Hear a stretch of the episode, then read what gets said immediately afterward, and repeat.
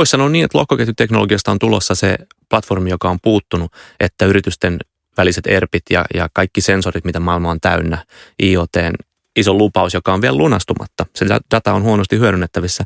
Lohkoketjusta tulee ikään kuin se liima ja platformi, jolla, jolla nämä kaikki, kaikki eri järjestelmät kesku, keskustelee keskenään ja vaihtaa arvoa. Näin toteaa Mikko Eerla, lohkoketjualan konsultointiyritys Bering Companyn toimitusjohtaja. Tänään puhumme Älyradiossa yhdestä tärkeimmästä elementistä, jota ilman yksikään yritys tai yhteiskunta ei pärjää. Aiheena on luottamus ja se, miten lohkoketjuteknologia voi mullistaa lukuisia toimialoja. Lohkoketjuista on käyty jonkin verran julkista keskustelua, mutta harva meistä osaa nimetä muita käytännön esimerkkejä kuin Bitcoinin. Osa asiantuntijoista kuitenkin pitää lohkoketjuja jopa tekoälyä tärkeämpänä teknologiana. Kuka olisi parempi henkilö arvioimaan ilmiön hypekäyrää kuin Mikko Eerola, joka on myös yksi lohkoketju tiekartta päättäjille kirjan kirjoittajista. Keskustelemme teknologian bisnesmahdollisuuksista ja siitä, miten suomalaisten yritysjohtajien tulisi valmistautua lohkoketjujen tuloon. Jakson lopussa kollegani Anniina Valtonen kertoo päivän Salesforce-vinkin. Mun nimi on Petteri Poutianen, kapteeninne näillä älyradion aalloilla. Eiköhän mennä asiaan. Tervetuloa Älyradioon Mikko Eerola. Kiitos. Katsotaan vähän, mitä kaikkea sä oot ehtinyt työelämässä tehdä. Sä valmistuit kauppatieteiden maisteriksi Turun yliopistosta vuonna 2003 ja lopputyös käsitteli muutoksen johtamista ja teit sen Wärtsilälle. Monet päätyy töihin niihin yrityksiin, jossa niin tekevät tämän lopputyönsä, mutta sä et päätynyt. Mitäs näin kävi? No siinä, siinä kävi silleen, että se projekti, missä mä olin mukana, se oli, se oli tosi mielenkiintoinen hanke, koska tuolloin elettiin aikaa, jolloin – Sappi oli ihan arkipäivää, mutta tämmöiset edistyneen analytiikan sovellukset ei ollut. Ja tuossa hankkeessa Wärtsilä pilotoi yhtä ensimmäistä tämmöistä edistynyttä ennustamisen työkalua, että voisiko varaosalogistiikkaa ennustaa datapohjaisesti. Ja, ja tota, no kävi ilmi, että, että silloin ei voinut, koska laivat seilaa maailman merillä. Jos kampiakseli hajoaa, niin historiadatasta on tosi vaikea ennustaa, että missä se hajoaa. Niin, tota, niin se hanke ei sitten ikinä päätynyt tuotantoon. Ja, ja tota, jos mä olisin halunnut jatkaa silloin Wärtsilällä, niin sitten mun olisi pitänyt jatkaa niissä perus sappihommissa ja muuttaa Vaasaan. Ja, ja siinä on niin kaksi asiaa. Se oli se sappi ja Vaasa. No mä totesin, että no ei, jäädään stadiin ja tehdään muita juttuja. No sä kävit myös vaihdossa Boliviassa aika tarkkaan 20 vuotta sitten. Miten tämä jakso vaikutti nuoren miehen elämään? Kyllä se on ollut ihan merkittävimpiä jaksoja. Mä lähdin sinne sen takia, että mä halusin kokea jonkun mahdollisimman erilaisen mestan kuin Suomi. Mä vähän katselin, että mitä Etelä-Amerikasta löytyy, koska mä halusin Espanjan oppia. Ja Bolivia, Boliviassa oli silloin ainakin niin kuin korkein alkuperäisväestöosuus suhteessa, suhteessa väestöön. Se oli silloin, taisi olla kaksi kolmasosaa. Ja sitten toisaalta mä halusin paikkaa, missä mun ihan pakko oppia se Espanja. Että missä ei olisi niin, että siellä on kaikki, kaikki, kaikki muutkin on vaihto-opiskelijoita ja näin. Kyllä se vuosi, se, että elää, elää maassa, jossa on, on niin kuin köyhyys läsnä joka päivä ja semmoiset asiat, mitkä meille on arkipäivää ei olekaan, niin, niin se oli tosi opettava silmiä avaavaa Sä oot urassa aikana työskennellyt erilaiset myynnin ja konsultoinnin ja bisneksen kasvattamisen johtotehtävissä. Ja sun työnantajas on ollut muun muassa Elkotek, Kesko, Trainers House ja Avaus. Mitkä tekijät on ohjannut sun työuraa sen eri vaiheissa? Kyllä on mennyt ihan puhtaasti ajopuuteorialla sillä, sillä niin kuin ajatuksella, että jos suurin piirtein tietää, että mistä asioista on kiinnostunut, minkä kanssa haluaa olla tekemisissä, niin, niin sitten mahdollisuuksia tulee vastaan. Ja jos tuntuu siltä, että niihin kanssa tarttuu, niin niihin kanssa tarttuu. Ja sen takia mä oonkin tehnyt semmoisia parin kolmen vuoden pätkiä yleensä. Mä oon ollut jossain, saanut tehdä jotain mielenkiintoista, sitten mä oon lähtenyt seuraavan mielenkiintoisen jutun perään. Mä oon semmoinen käynnistäjä, kehittäjä, kasvattaja ennemmin kuin ylläpitäjä. Sait varmaan paljon, paljon vahvuuksia osaamisia sieltä Poliviankin reissulta, mutta mitä sä luulet, mitkä on sun isoja vahvuuksia työelämässä? Kyllä mä luulen, että, että tänä päivänä iso vahvuus on, on niin kuin se, että, että on sama, samaan aikaan riittävän tekninen. Mä oon kuitenkin nörtti taustalta, niin mä oon pikkupojasta saakka tietokoneiden kanssa puuhannut ja itse niin tehnyt juttuja. Mä oon, mä oon niin kuin bisnestyyppi ehkä eniten sisällöllisesti ja, ja sitten mä ymmärrän, ymmärrän niin kuin ihmistä ja designia toisaalta, että se niin kuin kolminaisuus, teknologia, business ja niin kuin ihmisen ymmärtäminen, ne on aika kovia vahvuuksia silloin, kun pitää kehittää uusia juttuja. Sulla on asiakasymmärrystä, sulla on ymmärrystä siitä, että mitä teknologia mahdollistaa ja sitten, että no miten tästä tehdään jotain järkevää liiketoimintaa. Tuo on hyvä kombo. Viime vuosina sä oot ryhtynyt myös yrittäjiksi, ollut perustamassa kahta eri yritystä. Miltä yrittäjäksi ryhtyminen on tuntunut? Onko se vastannut sun odotuksia? Se on ollut kyllä parhaita päätöksiä, mitä mä oon pitkään aikaan tehnyt. Siinä oli varmasti tämmöistä 40, ää, en sanoisi kriiseilyä, koska se on ollut positiivista, mutta 40 pohdintaa siitä, että parikymmentä vuotta on tehty juttuja, varmaan parikymmentä vuotta aktiivista aikaa ainakin edessä toivottavasti, että mitä mä haluan. Mä olen siihen asti tehnyt just tämmöisiä niin palkka, palkkajohtajan kautta palkkakonsultin hommia aikaisemmin ja ja aina niin kuin miettinyt, että olisi nastaa olla joskus yrittäjä. Sitten sit siinä tuli vaan semmoinen kohta, että no jos ei nyt, niin koska. Ja, ja mä ensin, ensin perustin yksin oman firman, jonka kautta mä oon tehnyt nyt puolitoista vuotta, vuotta tämmöistä niin kuin soolokonsultointia, vuokrajohtamista, tämmöistä niin kuin hankalien paikkojen erikoismies tyyppisiä hommia. Ja, ja nyt sitten perustin yhti, yhtiökumppanin Juha Viitalan kanssa Beringet Companyn ja se on oikeastaan ensimmäinen, voisi sanoa niin kuin siinä mielessä oikea yritys, että se ei ole vain minä ja minä ja miekka, vaan, vaan siinä rakennetaan jotain ihan oikeaa ja kasvavaa ja pysyvää. Palataan tuohon Bearing Company hetken päästä, mutta kerro vielä, mikä sun mielestä on ollut yrittämisessä kaikista parasta tai, tai kaikista kauheinta? Kyllä siinä parasta on se, mitä mä lähdin tavoittelemaan yrittäjyydellä, mikä on se kontrollin illuusio siitä, että, että mitä, miten elämäänsä käyttää. Ainahan ei ole kontrollissa, koska asiakkailla on sanomista ja projektit vie ja näin, mutta, mutta se, että jos joku asia ei miellytä, niin tietää, että voi katsoa peiliin ja niin sieltä löytyy syypää. Niin, niin se, on, se on ollut ihan absoluuttisen parasta tuossa. Mitään negatiivista siinä ei ole vielä toistaiseksi ollut. Tämän vuoden aikana susta on tullut sitten kirjailija. Ja sä oot yksi lohkoketju tiekartta päättäjille kirjan kirjoittajista. Mistä idea tämän kirjan kirjoittamiseen lähti? No kirjan kirjoittamisen idea lähti, niin kuin usein hyvät ideat lähtee, niin, niin tota, juhlista. Aika tarkkaan vuosi sitten oli, oli Dottir asianajotoimiston tupaantuliaiset Espalla ja vähän sitä ennen oli ilmestynyt Antti Meriliedon kirjoittama kirja tekoälystä. Ja se kirja oli saanut tosi hyvän lähdön ja vastaanoton ja me huomattiin, ja nyt kun sanon me, niin mä tarkoitan itseäni ja Viitala Juhaa, joka oli tässä kirjoittajaporukassa, että kirjalla voi saada aika ison impaktin Suomessa siihen, että mihin suuntaan keskustelu menee. Ja sitten me siinä, siinä tota, tupareita juhliessamme alettiin miettimään, että jonkun pitäisi tehdä lohkoketjusta samanlainen, koska se on aliymmärretty ilmiö, mutta se on vähintään yhtä merkittävä kuin tekoäly.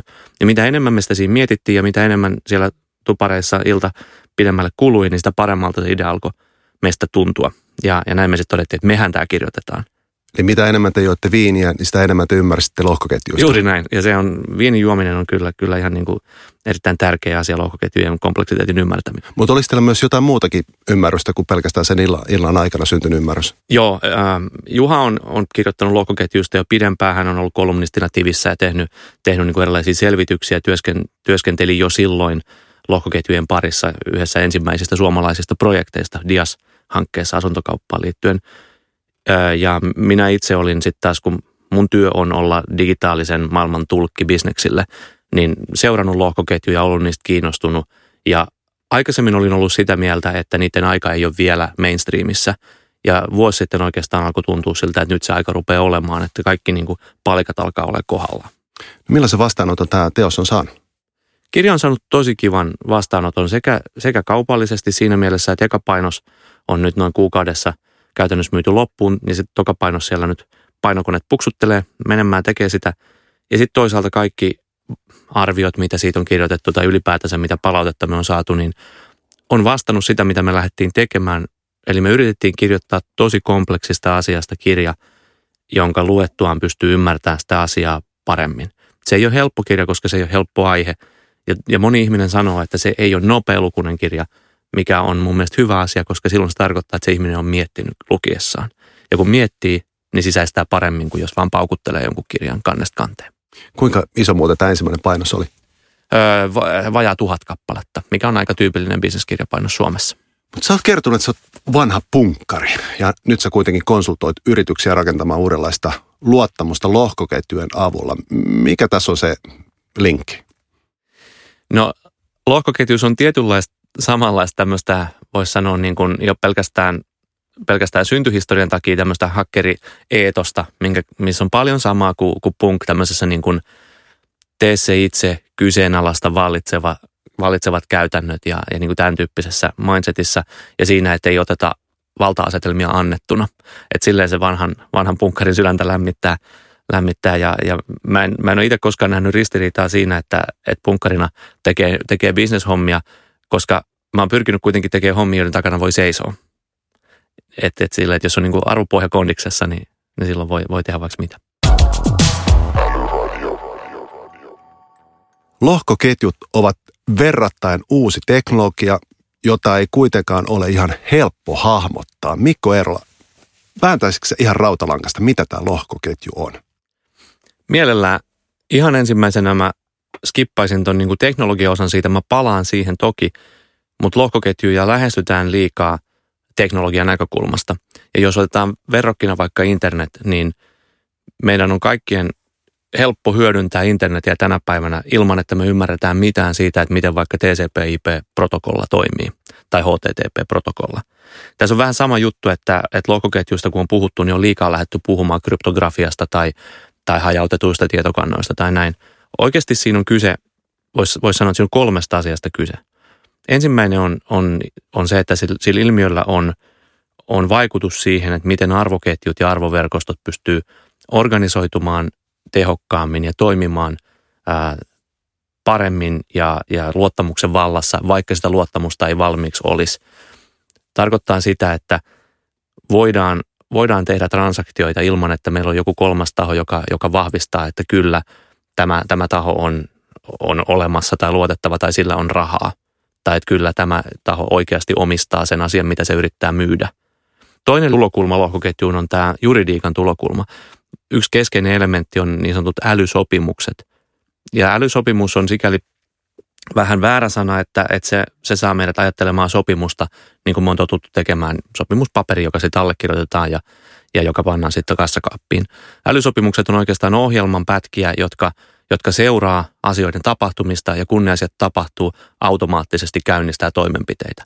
Esimerkki tästä voi olla se, että, että minä ja sinä ollaan sovittu, että minä myyn sulle käytetyn auton ja, ja kun, kun tämä älysopimusohjelman pätkä pystyy huomaamaan, että auto on vaihtanut omistajaa fyysisesti ja raha on siirtynyt tilille, niin silloin voidaan ilmoittaa viranomaiselle esimerkiksi rekisteriin automaattisesti, että auton uusi omistaja on Petteri.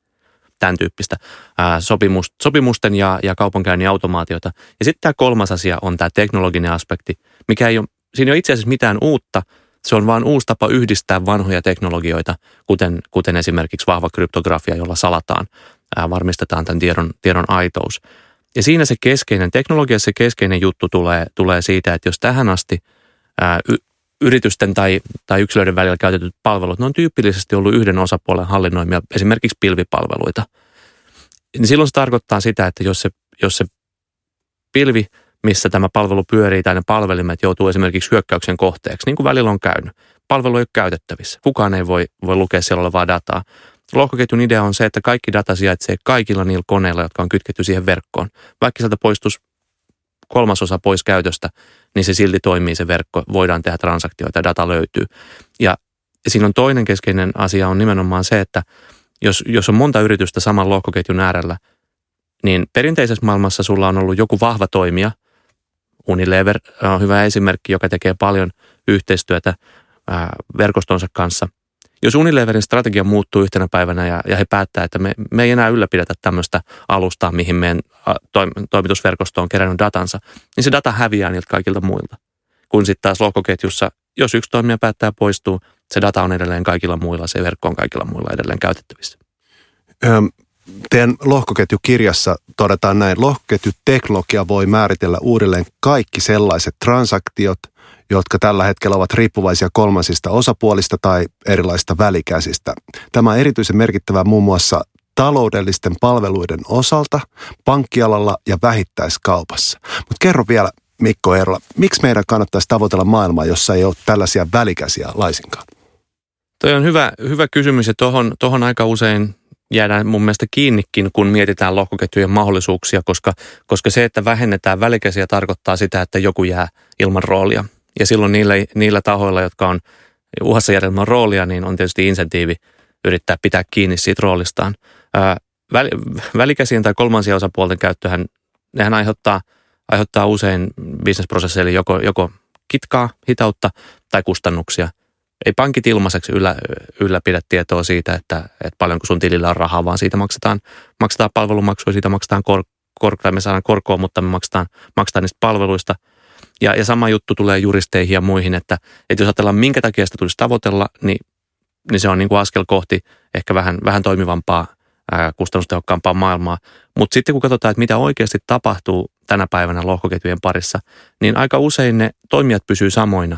Ei sieltä lähde pois välttämättä yhtään välikättä, vaikka jostakin, jostakin teollisesta toimitusketjusta, mutta se ketju toimii tehokkaammin. Informaatio on nopeammin kaikkien osapuolten käytettävissä ja ne pystyy tekemään ne toimenpiteensä nopeammin ja kustannustehokkaammin. Nykyään puhutaan paljon ekosysteemeistä. Ekosysteemit ja lohkoketjut ymmärtääkseni liittyy aika tiiviisti yhteen, mutta avaako vielä, minkälaisia mahdollisuuksia lohkoketjut tarjoaa ekosysteemin pelureiden kesken? Joo, lähtökohtaisesti ensinnäkin yksittäisen yrityksen ei, ei kannata lohkoketjulla mitään tehdä, koska, koska sen koko ilmiön vahvuus tulee nimenomaan siitä, että on monta toimijaa. Ja, ja just mitä puhutaan ekosysteemeistä, niin, niin enemmän ja enemmän yritykset yhdessä ekosysteemeinä kehittää palveluita, tuottaa niitä. Äsken mainitsin lyhyesti Unileverin. Mainitsin sen sen takia, että Unilever on sanonut, että 30 prosenttia heidän kasvusta tulee innovaatioista ja tästä innovaatioista 70 prosenttia tulee ekosysteemistä. Ja, ja tämän mahdollistamiseksi lohkoketju on tietysti hirveän voimakas, koska se tarkoittaa sitä, että se ekosysteemi pystyy paremmin jakamaan toisilleen dataa ja ne pystyy monetisoimaan esimerkiksi sitä dataa tai pystyy rakentamaan insentiivin malleja, joilla kun syntyy jotain uutta, niin automaattisesti kaikki hyötyy sovitussa määrin versus, että jouduttaisiin luottamaan siihen, että jos mä nyt annan tämän mun kontribuution tähän, niin siitä jonain päivänä seuraa mulle ehkä jotain hyvää. Voisiko kuvitella, että jatkossa voi syntyä tämmöisiä voimaekosysteemejä, missä transaktiot on rakennettu lohkoketjujen avulla hyvinkin pitkälle? Joo, ja, ja mitä pidemmälle mennään, niin, niin voidaan puhua tämmöisistä niin kuin jopa autonomisista hajautetuista yhteisöistä, joissa, joissa periaatteessa transaktiointi tapahtuu tekoäly hyödyntävien autonomisten agenttien ää, tekemänä. Tähän hyvä vertaus on mun mielestä, mihin esimerkiksi pörssikaupankäynnissä on menty, että algoritmit hoitaa isomman ja isomman osan treidauksesta, eri, erityisesti päivätreidauksesta. Et ei joskus kymmenen vuotta sitten me oltaisiin kuviteltu, että, että se, kello on parhaat algoritmit, on se, kuka parhaiten pärjää pörssikaupassa. Mutta siihen se on vaan mennyt. Niin tässä on sama asia, että se, kenellä on parhaat, parhaat autonomiset agentit, on, tekee parasta tai kasvavinta bisnestä jatkossa lohkoketjujen mahdollistamana. Mainitsit tuossa äsken, että lohkoketjut ei pelkästään ole teknologia, mutta, mutta jos puhutaan hetken, hetken aikaa teknologiasta, niin mitä, mitä niin lohkoketjujen rakentaminen teknologia mielessä vaatii? Helpoimmillaan se, se ei vaadi mitään, koska, koska tietysti lohkoketjun idea on se, että jos on olemassa oleva ketju, niin siihen voi liittyä. Ja, ja silloin se tarkoittaa lähinnä sitä, että sä asennat omalle tietokoneelle tarvittavan softan, jotta sä voit liittyä siihen, siihen, siihen lohkoketjuun. Isot pelurit, kuten IBM erityisesti etunenässä, Oracle myöskin, on alkanut tarjoamaan lohkoketjuplatformeja pilvestään siten, että verrattain nopeasti sä voit saada kokonaisen yritysten välisen suljetun lohkoketjun pyörimään niin, että joka, jokaisen yrityksen niin sanottu lohkoketjunoodi, eli se mitä he operoi, pyörii siellä Ibarin pilvessä ja maksaa siitä sitten kuukausimaksua. Ää, toinen vaihtoehto on niin kuin aina softahankkeissa, että lähdetään tekemään niin sanotusti pitkästä tavarasta, kehittämään, kehittämään jotakin olemassa olevaa lohkoketjuteknologiaa ja tekemään siitä, siitä omaa, jolloin sitten puhutaan isommista, isommista projekteista ja, ja, ja joka tapauksessa – jos me, jos mietitään, että mihin lohkoketjuja yritysmaailmassa tullaan soveltamaan, niin ne liittyy samoihin bisnesprosesseihin, samoihin osa-alueisiin kuin perinteinen legacy-teknologia, kuten ERPit. Ja jos ajatellaan ERPI-projektien mittaluokkia, niin siihen verrattuna lohkoketjuhankkeet on, on hyvinkin ketteriä ja hyvinkin kustannustehokkaista, koska me ei puhuta kymmenien miljoonien projektista, me puhutaan usein satojen tuhansien miljoonien projektista, jos puhutaan kokonaisen, kokonaisen arvoketjun yhdistävistä hankkeista. Onko nyt vuonna 2019 aika jollain tavalla kypsä lohkoketjuteknologian täysmittaiselle käyttöönotolle? Voiko ajatella, että aika on nyt vihdoin tullut? Ei, ei voi sanoa, että täysmittaiselle käyttöönotolle sen takia, että, että on olemassa sovellusalueita, joissa, joissa se niin kuin, ää, skaalavaatimus on vielä niin valtava, että, että koska kyseessä on kuitenkin, kuitenkin niin kuin verraten uusi teknologinen platformi, niin laskentateho ei kaikkialla ole vielä niin, niin tehokasta, että voitaisiin tehdä vaikka semmoisia sovelluksia, mitä kaikki maailman ihmiset vois, vois käyttää tosi, tosi niin kuin nopeasti, skaalautuvasti. Mutta teknologia on täysin valmis tietyille sovellusalueille. Ja näitä, näitä on nimenomaan logistiikan sovellusalueet, missä, missä tavarat liikkuu ja missä on useita osapuolia, kaupan sovellusalueet, missä halutaan seurata esimerkiksi, että mistä asiat tulee, tietää, tietää vaikka jonkun yksittäisen liha, lihan, lihakappaleen matka eläimestä sinne kuluttajan pöytään. Finanssisektori on tosi, tosi ilmeinen, energiasektori on tosi, tosi ilmeinen ja hyödynnettävissä, valmistava teollisuus ylipäätänsä niin kuin teollisuus muutenkin, niin siellä on aivan valmista ja käyttöön otettavista olevaa teknologiaa. Norjasta lennättää paljon lohta kiinalaisille. Onko tässä jo käytössä mahdollisesti lohkoteko, te, lohkoketjuteknologiaa sen lohen träkkäyksessä? Onko sulla tieto? Joo, kirjasta löytyy yksi esimerkki nimenomaan just tuosta tosta käyttötapauksesta. Se ei, ei tainnut olla Kiinaa, mutta, mutta nimenomaan lohen, lohen tiimoilta siinä haluttiin päästä, päästä sen asian jäljille, että kun lohet kalastetaan, niin aika usein ne kalastajayritykset kyllä merkkaa, että mistä se lohi on, mistä, missä se on kasvatettu tai jos se on villiä, niin mistä se on kalastettu. Mutta sitten kun se lohi kulkee prosessin läpi ja paketoidaan, niin loppupeleissä siellä kuluttajapakkauksessa saattaa olla ainoastaan vaan sitten, että se on EU-alueelta, jolloin sulla on mahdoton takaisin jäljittää sitä, että onko, mistä tämä yksittäinen lohi on tullut mikä on erityisen tärkeää silloin, jos tulee joku ongelma siihen, siihen tuotteen laatuun liittyen, jolloin pitäisi pystyä kaikki siitä samasta lähteestä olevat tai saman käsittelylaitoksen kautta kulkeneet tuotteet poistamaan markkinoilta. Ja sitten kun me ei tiedetä sitä, meidän on pakko poistaa kaikki tuotteet markkinoilta, mikä on yleensä aika kallista. Joo, ja siinä on varmaan toinen aspekti myös se, että eräät ihmiset saattaa olla hyvinkin kiinnostuneita maksamaan hieman premiumia siitä, että he tietää milloin se kyseinen kala on oikeasti kalastettu ja mistä se on kalastettu ja kuka sen kalasti ja mikä se kylmäketju on esimerkiksi ollut siihen pisteeseen, kun se on ilmestynyt siihen sun lautaselle. Juuri näin. Kyllähän kaikki, kaikki kuluttajatrendit tukee, tukee tätä niin kuin läpinäkyvyyden lisääntymistä ja, ja ylipäätään tietoisuuden lisääntymistä siitä, että mi, mitä ruokaa syödään ja miten se on, miten se on tullut siihen lautaselle. Lohkoketjujen avulla tietoa voidaan siis tallentaa varmalla tavalla ja luotettavasti ja futuristi Perttu Pölönen on todennut, että lohkoketjut voivat olla merkittävämpi teknologia kuin tekoäly. Onko tässä kyse hypestä sun mielestä vai onko tällaisille odotuksille oikeasti katetta? Lohkoketju on niin linkittynyt tekoälyyn ja sen potentiaaliin, että mä sanoisin, että kyseessä on yhtä, yhtä merkittävä vähintäänkin ilmiö, ilmiö kuin tekoälyssä. Lohkoketju on se oikeastaan komponentti, joka mahdollistaa tekoälyn lupaukset aika pitkälti, koska jos puhutaan niin sanotusta arvon internetistä, mikä, mikä on terminä sellainen, mitä, mitä itsekin yritän enemmän käyttää kuin lohkoketjua, koska lohkoketju viittaa teknologiaan ja kuten, kuten mä tuossa aikaisemmin sanoin, niin tässä on kyse muustakin kuin teknologiasta. Jos puhutaan arvon internetistä, niin lohkoketju mahdollistaa yhden kerroksen, joka on luottamuskerros ja arvonvaihdantakerros, mitä tähän asti ei ole ollut.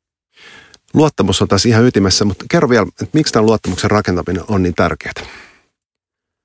Luottamus on oikeastaan läsnä kaikessa vaihdannassa, mitä me tehdään, ja, ja sen luottamuksen rakentaminen on ollut tärkeää alusta saakka. Sitä varten meillä on pankki, joka, joka toimii kolmantena luottamuksen tarjoaja osapuolena. Sitä varten meillä on erilaiset sertifiointiinstanssit ja muut. Et e, tässä ei, niin kuin, se ei ole muuttunut mihinkään, että onko se tärkeää vai ei. Tässä on vaan tapa tarjota se luottamus koneellisesti niin, että, että me, me tarvitaan vähemmän manuaalista työtä ja näin ollen ehkä sitten vähemmän aikaa tai kustannusta siihen, että se luottamus syntyy. Voidaan, voidaan tehdä vaihdantaa reaaliajassa, koska se platform tarjoaa luottamuksen riittävälle tasolle niin, että mun ei tarvitse miettiä Hyvä esimerkki tästä on, on vienti, vientikauppa. Pankit on yhdessä rakentanut tämmöisen esimerkiksi WeTrade-konsortion, joka on lähtenyt nimenomaan ratkaisemaan sitä ongelmaa lohkoketjulla, että jos, jos suomalainen yritys ja kiinalainen yritys tekee kauppaa, niin miten se suomalainen voi luottaa, että se saa rahat, jos se lähettää tavarat. Ja tässä lohkoketju tuo sitten nimenomaan sen ratkaisun, että se on ikään kuin, voisi sanoa tämmöinen escrow-tyyppinen rakenne, jossa, jossa sitten asiat, asiat vaihtaa omistajaa, kun tietyt ehdot täyttyy. Tarjoako tämä kuitenkin jonkinnäköisiä väärinkäyttömahdollisuuksia? Ainakin näistä virtuaalivaluutoista on puhuttu paljon ja on puhuttu, että virtuaalivaluutoilla pystyy ostamaan esimerkiksi laittomia aseita. Eikö tämä ole vähän ristiriitasta? No ensinnäkin silloin, kun toimitaan anonyymissä tai lähes anonyymissä ympäristössä, niin siihen tulee helposti lieveilmiöt mukaan. Ihmisen luonne on, on sillä tavalla jännä, että sieltä löytyy pimeä puoli. Ihmiset haluaa käyttää huumeita ja, ja, ja haluaa haluaa ostaa laittomasti aseita tarpeisiinsa. Ja, ja silloin kun löytyy mahdollisuus tehdä se esimerkiksi virtuaalivaluutalla anonyymisti, niin totta kai silloin sitä hyödynnetään. Ja mitä tulee sitten taas tämmöisiin niin tiedon väärinkäyttömahdollisuuksiin tai esimerkiksi ää, tietoturvauhkiin, niin ihan ensin pitää ymmärtää, että on olemassa kahdenlaisia lohkoketjuja. On avoimia, joista Bitcoin, Ethereum on esi- esimerkkeinä ehkä tunnetuimmat. Ja sitten on näitä yritysten välisiä niin sanottuja suljettuja tai luvanvaraisia lohkoketjuja, joista mä oon tänään enemmän puhunut. Ja näissä avoimissa ketjuissa on se samalla mahdollisuus, että ongelma, niihin voi liittyä kuka vaan, niin se voi toimia kuka vaan ja sä et tiedä, ketkä siellä toimii. Ja niihin liittyy myös tämä niin sanottu 51 prosentin riski, eli jos jollakulla olisi niin paljon laskentatehoa, että se pystyisi ottamaan haltuunsa 50, 51 prosenttia sen koko ketjun ää, tietokoneesta, niin silloin se pystyisi uudelleen kirjoittamaan transaktioita sinne. Tästä johtuen nämä avoimet lohkoketjut ei kaikilta osin ole vielä valmiita bisneskäyttöön. Ja sitten taas nämä suljetut lohkoketjut, niissä ei ole näitä ongelmia. Hei, sä oot perustanut sun liikekumppanis kanssa viime vuonna yrityksen nimeltä Bearing Company, joka tarjoaa erilaisia lohkoketjuun liittyviä palveluja. Mutta kertoisit vähän tarkemmin, mitä yritys oikeasti tekee? Mitä me tehdään, niin lohkoketjut on tietysti yksi, yksi esimerkki, yksi tänä vuonna varmasti niin kuin tärkein sovellusalue, mutta ylipäätänsä nousevissa teknologioissa autetaan yrityksiä strategisella tasolla, liiketoiminnan johdon tasolla ymmärtämään näitä ilmiöitä, hyödyntämään niitä, olemaan tulevaisuudessa myöskin relevantteja ja valmiimpia. Teette sitten bisnestä pelkästään Suomessa vai myös ulkomailla? Me tehdään sanotaan sekä, sekä Suomessa että erityisesti Hollannissa ja, ja muutenkin, muutenkin Euroopassa. Meillä on yksi kaveri on Berliinissä ja näin. Miten markkinat on ottanut teidän palvelut vastaan? Vastaanotto on ollut positiivista ja kiinnostunutta. Ihan selkeästi jotakin on nyt tapahtunut ää, siinä mielessä, että, että yritykset haluaa ymmärtää paremmin tätä ilmiötä. Tätä, tähän asti se on ehkä ollut tämmöisten niin kuin early adopterien vastuulla yrittää selvittää, mitä lohkoketju tarkoittaa. Nyt se on alkanut olla enemmän johtoryhmien agendalla. Se näkyy siinä, että meitä pyydetään pitää, pitää puheita, ää, avaamaan sitä ilmiötä ja sitten toisaalta fasilitoimaan tämmöistä niin kuin opportunity identification tyyppisiä hankkeita, että mitä se voisi meille tarkoittaa. Voisiko meidän toimialalla joko kaikki toimijat yhdessä muodostaa konsortion, niin kuin pankkialalla on tapahtunut asuntokaupassa, tai voi, voisiko meidän arvoketju, toimitusketju yhdessä perustaa oman, oman tota, lohkoketjun, jossa sitten, sitten yhdessä tehtäisiin tehtäisi tota, kauppaa ja vaihdettaisiin dataa. Eli tarkoittaako sitä, että te olette myös ikään kuin kouluttamassa, sparraamassa, mutta myös ideoimassa hallitusten, johtoryhmien, bisnespäättäjien kanssa? Ju, juuri näin. Ja, ja sitten me ollaan myös, myös kädet savessa mukana viemässä näitä hankkeita eteenpäin, koska johtuen tästä ekosysteemin ylittävästä ää, luonteesta näissä hankkeissa aika usein pitää saada useampi toimija toimimaan yhdessä. Ja siinä aika usein kolmas osapuoli on, on hyvä neutraali taho juoksemaan tämmöisen vaikka konsortion kasaan verrattuna, että joku yksi yksittäinen vahva peluri siitä, siitä tota, ekosysteemistä sanoisi, että olemme tekemässä tällaista, liityttekö mukaan. Missä näet teidän firmalle suurimman kasvupotentiaalin? Kyllä suurin kasvupotentiaali tällä hetkellä on nimenomaan tuolla business blockchain puolella, eli miten, miten perinteiset yritykset hyödyntää lohkoketjua osana kokonaisteknologiastäkkiään ja toisaalta miten ne kehittää toimintamallejaan sen mukaan, mitä tämä ilmiö mahdollistaa. Kuinka paljon tämä on muuten vielä buzzword tai tavallaan agendalla hallituksessa niin, että meidän pitää tehdä yksi blockchain-kokeilu, lohkoketjukokeilu jostain XYZ syystä? Vai onko tässä jo se hypekäyrän hype ohitettu? Tuosta oli tosi hyvä McKinseyn artikkeli viime vuoden loppupuolelta, missä ne identifioi kolme, kolme aluetta, jossa vuonna 2019 lohkoketju on relevantti. Yksi on valitut toimialat, jotka aikaisemmin tuossa mainitsin, logistiikka, kauppa, teollisuus. Toinen on yritykset, joiden pitää joka tapauksessa modernisoida arkkitehtuurinsa. Silloin on relevanttia katsoa, että miten lohkoketju istuu osaksi sitä kokonaisuutta. Ja kolmas on yritykset, jolloin, jolloin tarve sanoa jotain markkinaan, joka kertoo, että tässä nyt ollaan innovatiivisia ajan hermolla. Eli on yrityksiä, joissa halutaan tehdä pokkeja sen takia, että voidaan sanoa, että tehdään jotain. Se on onneksi mun, mun kokemuksen mukaan tai mun tuntuman mukaan vähemmistössä. Mä luulen, että sen aika osin jopa jo meni. Ensimmäiset lohkoketjupokit tuolla, tuolla ideologialla tehtiin varmaan joskus pari-kolme vuotta sitten. Missä muuta mennään Suomessa keskimäärin lohkoketjujen osalta? Suomessa mennään jäljessä, kun verrataan vaikka Keski-Eurooppaan. Kun me tehtiin kirjaa, me haastateltiin johtajia Saksassa, Hollannissa, Suomessa, sitten jonkun verran Jenkeissä ja Aasiassa. Täällä on vähemmän, vähemmän tietoisuutta siitä, että miten, miten juuri, juuri kyseisen yrityksen liiketoiminnassa se voisi tulla kyseeseen. On ehkä mietitty, mutta sitten on, on saatettu hylätä se, koska ei ole keksitty sitä use casea. Ja sitten toisaalta on, on vähemmän semmoista niin kuin halua, että otamme itse selvää tekemällä jonkun bisneskriittisen projektin tämän ympärille ja katsomme, miten se toimii, versus että odotamme, että joku muu näyttää, miten tämä toimii.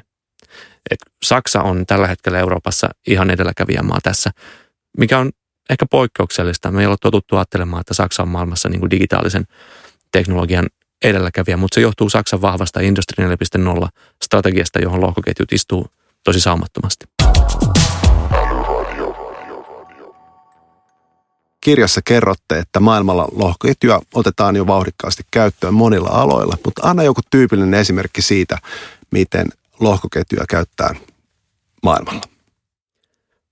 Mun mielestä yksi tosi hyvä konkreettinen kuvaava esimerkki, mikä löytyy kirjastakin, on hollantilainen, Hollannin suurin ruoan vähittäiskauppias Albert Heijn brändi omille kaupan tuotteille. Vähän niin kuin meillä on Suomessa on, on pirkat ja nämä, niin heillä on, heillä on omat brändit. Ja he on lähtenyt oman appelsiinimehunsa suhteen lohkoketjun avulla seuraamaan koko sen tuotantoketjun toimintaa ihan sieltä, kun appelsiinit Brasiliassa poimitaan, kuka ne poimii, missä olosuhteissa, saako ne kohtuullista tuntipalkkaa, onko, onko ympäristösertifikaatit kunnossa.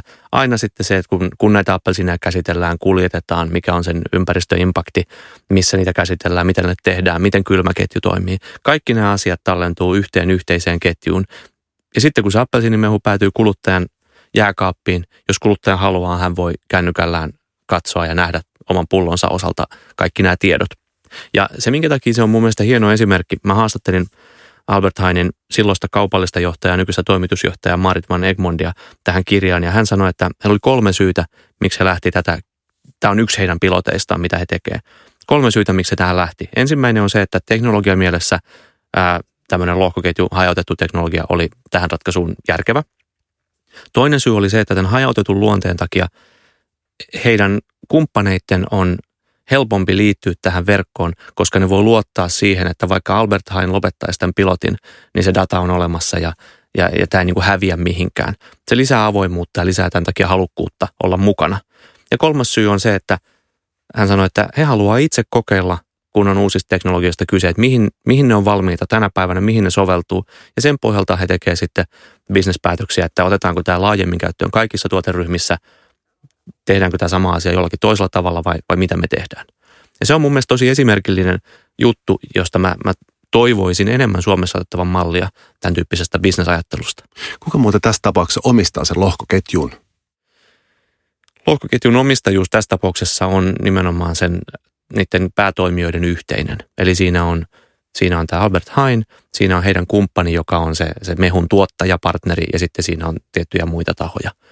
Eli se on, usein nämä tämmöiset lohkoketjut on jollakin niin kuin joint venture tai konsortiomallilla hallinnoituja. Ja se hallinnointi on itse asiassa aika ydinjuttu näissä, näissä lohkoketjuissa. Millaiset pelisäännöt meillä on? Kuka saa kirjoittaa, kuka saa lukea? Utopistisessa maailmassa kaikki data on avointa, bisnesmaailmassa ei ole sitä. Näkeekö kaikki ketjun välikädet tai ketjun toimijat esimerkiksi, että mitä, mitä joku ketjun alkupäässä oleva yritys, montako, montako kollia sieltä on lähtenyt ja milloin ja näin tämmöisten asioiden hallinnointi on hirveän tärkeässä roolissa. No miten Suomessa, onko meillä yrityksiä, jotka käyttää jo lohkoketjua, onko jotain hyviä esimerkkejä? Suomessa on muutama tosi kiva esimerkki. Suomessa on tämä digitaalisen asuntokaupan esimerkki, missä on mukana käytännössä kaikki pankit, kiinteistövälittäjät. Se perustuu, perustuu tähän uuteen digitaaliseen asuntorekisteriin, joka mahdollistaa sen, että paperisten asunto-osakekirjojen sijaan meillä on jatkossa digitaalinen asunto, asunto-osake. Ja, ja tässä on pankkien toimesta yhdessä rakennettu lohkoketju, joka mahdollistaa koko tämän asunto-osakkeen myymisen ja ostamisen prosessin. Siihen liittyy hirveästi tahoja. Siinä on myyjän pankki, ostajan pankki, siinä on laina lupausta, lainapäätöstä, siinä on sitä kauppatapahtumaa, johon kaikki kokoontuu hartaasti yhteen neukkariin pankissa. pankissa ja, ja ne on lähtenyt siitä, että koko tämä homma digitalisoidaan ja tehdään automaattiseksi. Ja niin, että esimerkiksi yksittäinen kiinteistövälitysyhtiö joutuu tekemään yhden integraation tähän yhteiseen DIAS-alustaan versus, että se tekisi Aktiaan ja Nordeaan ja OP ja Danskeen kaikkiin erilliset integraatiot. Se on tosi hieno esimerkki ja, ja se on nyt, nyt juuri tulossa tämän kevään aikana ää, tuotantokäyttöön. Toinen on, on sitten vähän tätä Hollannin keissiä sivuava. Arla on ollut Suomessa, nimenomaan Suomen Arla, uranuurtaja siinä, että he on lähtenyt maidon osalta träkkäämään tätä, tätä että mistä, mistä tilalta maito tulee, miten sitä on käsitelty ja kuluttaja pystyy sen, sen tsekkaamaan, tsekkaamaan sitten myöskin kännykästään. Mutta siinä on myös lähdetty ratkaisemaan ihan oikeita logistisen ketjun ongelmia. No hei, ottaa tämmöinen keissi. Olettaa, että mä oon suomalainen sarjayrittäjä, bisnesenkeli ja mä en tiedä, niin kuin en tiedä lohkoteknologista mitään, mutta kovasti polttelisi ryhtyä tekemään lohkoketjubisnestä. Kerro vähän, mistä mun kannattaisi aloittaa? No kyllähän niin kuin hyvä paikka aloittaa on, on ostaa toi meidän kirja ja lukea, lukea vaikka se äh, ihan sen takia, että, että on, on hyvä ymmärtää se ilmiö äh, ja sen mahdollisuudet ja, ja, ja ehkä niin kuin myöskin heikkoudet – Tässähän on viime aikoina lohkoketjun ympärillä ollut, ollut aika paljon hypeä ja ollut näitä tämmöisiä kolikko-anneiksi ikoiksi kutsuttuja, missä, missä lohkoketju startupit on kerännyt valtavia kymmenien, jopa satojen miljoonien anteja ää, kryptovaluutoilla ilman, että siellä on ollut hirveästi oikeastaan mitään muuta kuin kuumaa ilmaa sisällä. Se on luonut toivottavasti tämmöisen terveen varautuneisuuden näitä kolikkoanteja kohtaan, mutta se ei tarkoita sitä, etteikö olisi fiksuja hyviä sijoituskohteita – ja, ja silloin mun mielestä se, että on niin kuin omaa ymmärrystä versus, että, että yrittää, yrittää seurata, mitä joku muu sanoo tai seurata trendejä. Mutta kerro vielä, millaista osaamista lohkoketjujen hallinta vaatii? Se vaatii ihan keskeisesti tätä tämmöistä niin governance-osaamista. Se on ihan, ihan keskiössä, että miten, millaisella sopimusmalleilla, millaisella hallintomallilla lohkoketju operoidaan. Se vaatii teknistä osaamista, sitä saa teknologiakaupoista. Siihen liittyy paljon perinteistä enterprise IT-osaamista, koska puhutaan integraatioista ERPeihin ja, ja tämän tyyppisiin järjestelmiin. Ja sitten toisaalta se vaatii tämän uuden lohkoketju platformiteknologian osaamista. Et siinä, on, siinä on aika paljon erilaista osaamista ja totta kai sitten, sitten kun tehdään käyttö, käyttökokemuksia, ihmisten pitää käyttää näitä järjestelmiä, niin, niin se vaatii sitten sen käyttökokemuskerroksen osaamista enää. Vanapi musiikkimiehenä pitää kysyä tähän vielä, mitä lohkoketjut voisi tarkoittaa musiikkiteollisuudelle? Musateollisuudessahan yksi keskeinen ongelma nykypäivänä on se, että artistit ei, ei oikein tahdo saada korvausta siitä tekemästään työ, työstään. Meillä on erilaisia streaming-platformeja, joissa ihmiset kuuntelee musiikkia ja loppupeleissä siitä aika pieni osa sitten päätyy, päätyy artistille. Artistit on lähtenyt sillä eetoksella tekemään omia lohkoketjuplatformejaan, että, että fanit pystyy suoraan kontribuoimaan heille – kuunnellessaan musiikkia ilman, ilman että siinä on miljardia välikättä ottamassa sitä omaa siivuaan. Niin se, se on ehkä niin kuin isoin mullistus. Toinen on, mitä esimerkiksi Massive Attack on, tosi paljon kehittänyt teknologisesti, on se, että kun he musiikki perustuu sampleihin ja he antaa omaa musiikkiaan edelleen sämplättäväksi faneille.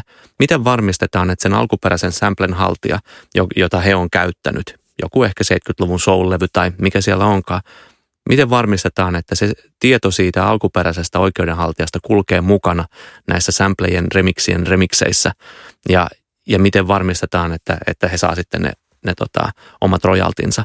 Niin he on, he on kehittänyt tähän lohkoketjuteknologiaa ää, oma, oman musiikkinsa osalta nimenomaan. Mikko Eerola, olisiko sulla vielä jotain toista hyvää esimerkkiä Suomen kamaralta lohkoketjuista? Yksi esimerkki mikä on mun mielestä tällä hetkellä tosi inspiroiva, mikä on oikeastaan vasta liikkeelle lähdössä, on, on suomalainen pieni Guudio suklaavalmistaja. Ja mahtava, mahtava yritys valmistaa tuossa kurvin, Sörnäisten kurvin lähellä suklaata, jota myydään Jenkeissä muun muassa Whole Foodsissa. He vie sitä 14 maahan. Se on yksi maailman laadukkaimmista suklaista ja samalla myöskin tosi eettisesti valmistettu. Ja he on, he on ilmoittanut tästä tästä oli Forbesissa juttu, luin sieltä, sieltä itse alun perin tästä, että he aikoo hyödyntää lohkoketjua siinä, että he pystyvät läpinäkyvästi näyttämään, mistä ne kaakaopavut tulee Perussa, Kongossa, mistä ikinä ne tuleekaan, ää, paljonko he maksaa, paljonko niille keräjille, keräjille viljelijöille maksetaan jotta he pystyvät näyttämään, että tämä suklaa on paitsi laadukasta, myös eettistä ja, ja, ja, ja täysin reilua, koska reilussa kaupassakin on se ongelma, että reilun kaupan hinnat on paremmat kuin epäreilun kaupan hinnat, mutta ei nekään ole vielä reilut. Ja he haluavat olla tässä suunnannäyttäjänä ja se on mun mielestä tosi inspiroiva esimerkki senkin takia, että kyseessä on pieni yritys, joka kuitenkin lähtee rakentamaan tämmöistä, tämmöistä omaa ketjua nimenomaan tämän asian parantamiseen koko toimialalla. Vaalit on takana ja säätytalolla sorvataan pian hallitusohjelmaa. Miten poliitikkojen pitäisi huomioida, että lohkoketjujen kaltaiset älykkäät teknologiat kukoistaa Suomessa? Yksi ihan keskeinen juttu olisi, että meidän, meidän pitäisi saada regulaatio sille tasolle Suomessa, että täällä olisi mahdollista tehdä lohkoketjuliiketoimintaa myöskin avointen lohkoketjujen osalta. Tässä on ollut tiettyjä, tiettyjä linjauksia aikaisemmin, joiden, joiden seurauksena tämä toiminta on Suomesta osin jopa poistunut, ää, liittyy verottajan linjauksiin. Niitä on osin esimerkiksi korkeimman hallinto-oikeuden toimesta nyt tässä, tässä oikaistu, mutta meiltä edelleen puuttuu yksi keskeinen regulaatio, mikä liittyy siihen, että näitä älyrahoja, kryptovaluuttoja voi olla erilaisia, eli on niin kuin transaktio, mm, vaihdannan välinen rahaa, mutta sitten on esimerkiksi myös niin sanottua security tokenia, eli jolla, jolla kuvataan jotakin omistettavaa asiaa. Se voi olla rakennus tai, tai joku muu. Ja me, meiltä puuttuu regulaatio näiden eri rahaketyyppien käsittelyyn. Ja, ja näin, näin ollen Suomessa on tällä hetkellä epävarmaa rakentaa julkisiin lohkoketjuihin perustuvaa liiketoimintaa, koska me ei tiedetä, miten sitä kohdeltaisiin. No miten julkinen sektori voisi hyödyntää tulevaisuudessa lohkoketjuja? No siis ylipäätänsä tässä on kyse siitä, että miten Suomi pysyy kilpailukykyisenä, että täällä tapahtuu uuden liiketoiminnan kehitystä. Äsken mä viittasin enemmän, enemmän nimenomaan siihen puoleen.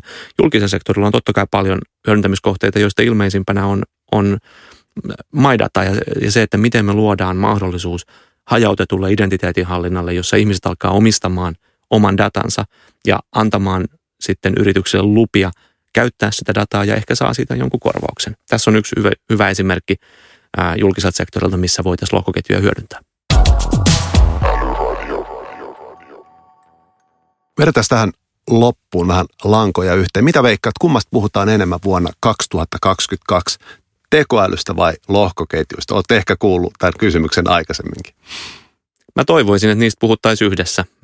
Kumpikaan ei ole menossa mihinkään. Molemmat on todennäköisesti silloin vielä, vielä niin kuin ihan yhtä, yhtä relevantteja silläkin tavalla, että, että hyödyntämisen, hyödyntäminen lisääntyy, mutta, mutta moni, moni kuitenkin tulee vielä tavallaan niin kuin uutena – uutena touhuun mukaan. Mä uskon, että molemmista puhutaan.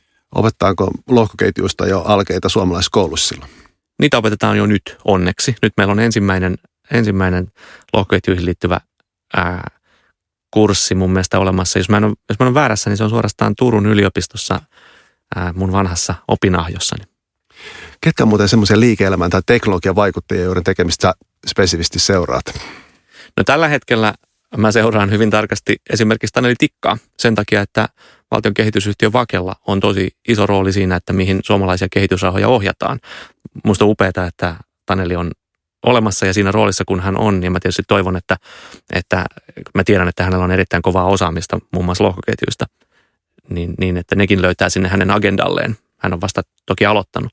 Siinä on yksi, yksi mun mielestä hyvin, hyvin tärkeä vaikuttaja tänä päivänä. Mä seuraan totta kai hyvin paljon myöskin esimerkiksi mitä, mitä verottaja tekee, mitä siellä, mitä siellä tapahtuu ja ää, sitten mä seuraan tänä päivänä sitä, että mitä johtavat suomalaiset pörssiyritykset tekee ja sanoo. Pyrin tietysti olemaan itse siellä mukana auttamassa heitä, mutta myöskin, että millaisia indikaatioita he antaa, että mä ymmärtäisin, mihin, mihin maailma on Suomessa menossa tämän osalta. Tähän loppuun meidän ää, vakiokysymys. Mikä on älykkäintä juuri nyt. Se voi olla mikä tahansa palvelutuote, ajatuskirja. Tämä on vähän tylsää, koska mä, se liittyy nyt lohkoketjuihin, mutta se on ihan superälykäs juttu. On, tota, on tämmöinen startup-yritys nimeltä Fetch.ai. taitaa olla Cambridgeissa. Siinä on taustalla ihmisiä, jotka oli mukana perustamassa DeepMindia, joka on tämän Googlen isolla rahalla ostava teko, ostanut tekoälyyritys. Ja he on lähtenyt kehittämään tämmöistä – autonomisten taloudellisten agenttien maailmaa. Siellä on pohjalla ää, lohkoketjun mahdollistama ekonominen tai taloudellinen niin kuin, toimintakerros, ja sitten siinä on päällä tämmöisiä tekoälyagentteja, jotka pystyy tekemään reaaliajassa salaman nopeata vaihdantaa sen perusteella, että millaisia asioita niille annetaan tehtäväksi. Ja se on ensimmäinen ilmentymä tästä, tästä uudesta maailmasta, joka mahdollistuu lohkoketjujen myötä. Mä puhuin aikaisemmin tästä, tästä algoritmitreidauksesta, niin tämä on niin kuin vähän saman, samantyyppisen ilmiön yksi, yksi ehkä va, tällä hetkellä vahvin ja älykkäin esiintymä. Kannattaa tutustua. Mikko Eerola, iso kiitos sinulle haastattelusta ja siitä, että tulit tänne Älyradion vieraaksi. Kiitos, oli tosi nastaa olla täällä. Kiitos, teet hyvää työtä Älyradion kanssa. Tämä on hieno juttu. Kiitokset. Seuraavaksi meillä on luvassa päivän Salesforce-vinkki. Moi taas! Minä olen Annina Valtonen ja tarjoan sinulle näin podcastin päätteeksi päivän Salesforce-vinkin. Suomalainen yritysviestintä on pitkään ollut maltillista. Esimerkiksi yritysjohtajilta ei ole odotettu merkittäviä ulostuloja, jotka kertoisivat organisaation arvoista tai yhteiskunnallisesta merkityksestä. Ajat kuitenkin muuttuvat. Viestintätoimisto Edelmanin globaalissa luottamusbarometrissa kolme neljäsosaa vastaajista katsoi, että toimitusjohtajan on ohjattava kehitystä kohti parempaa huomista. Noin 70 prosenttia työntekijöistä piti kriittisen tärkeänä, että oman yrityksen toimitusjohtaja vastaa nykyajan isoihin haasteisiin. Salesforcein toimitusjohtaja Mark Benioff on tullut tunnetuksi aktivistijohtajana, joka ei pelkää kertoa mielipidettään vaikeistakin asioista. Hän on esimerkiksi vaatinut Yhdysvaltoihin GDPRn tapaista kansallista yksityisyyslakia ja ajanut San Franciscon suurimpien yritysten verottamista kaupungin kodittomien hyväksi. Kuka olisi Suomen Mark Benioff? Olisitko se kenties sinä? Hyvien asioiden puolesta taisteleminen lisää yrityksesi vetovoimaa, varmuudella myös rekrytoinneissa. Hyvä kuulija, iso kiitos kun kuuntelit Älyradiota. Toivottavasti viihdyit seurassamme. Seuraavassa jaksossa onkin luvassa jotain normaalista poikkeavaa.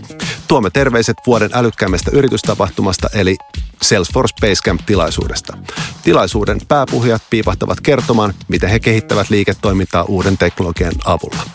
Interwebiin ja esimerkiksi Applen podcast-sovellukseen mahtuu vielä älyradioarvioita. Kommentteja ja kysymyksiä voi lähettää vaikkapa Twitterissä häsällä älyradio ja lisätietoa älyradion aiheesta löydät blogistamme osoitteesta salesforce.com kautta suomi-blogi. Siinä kaikki tällä erää. Kuulemiin.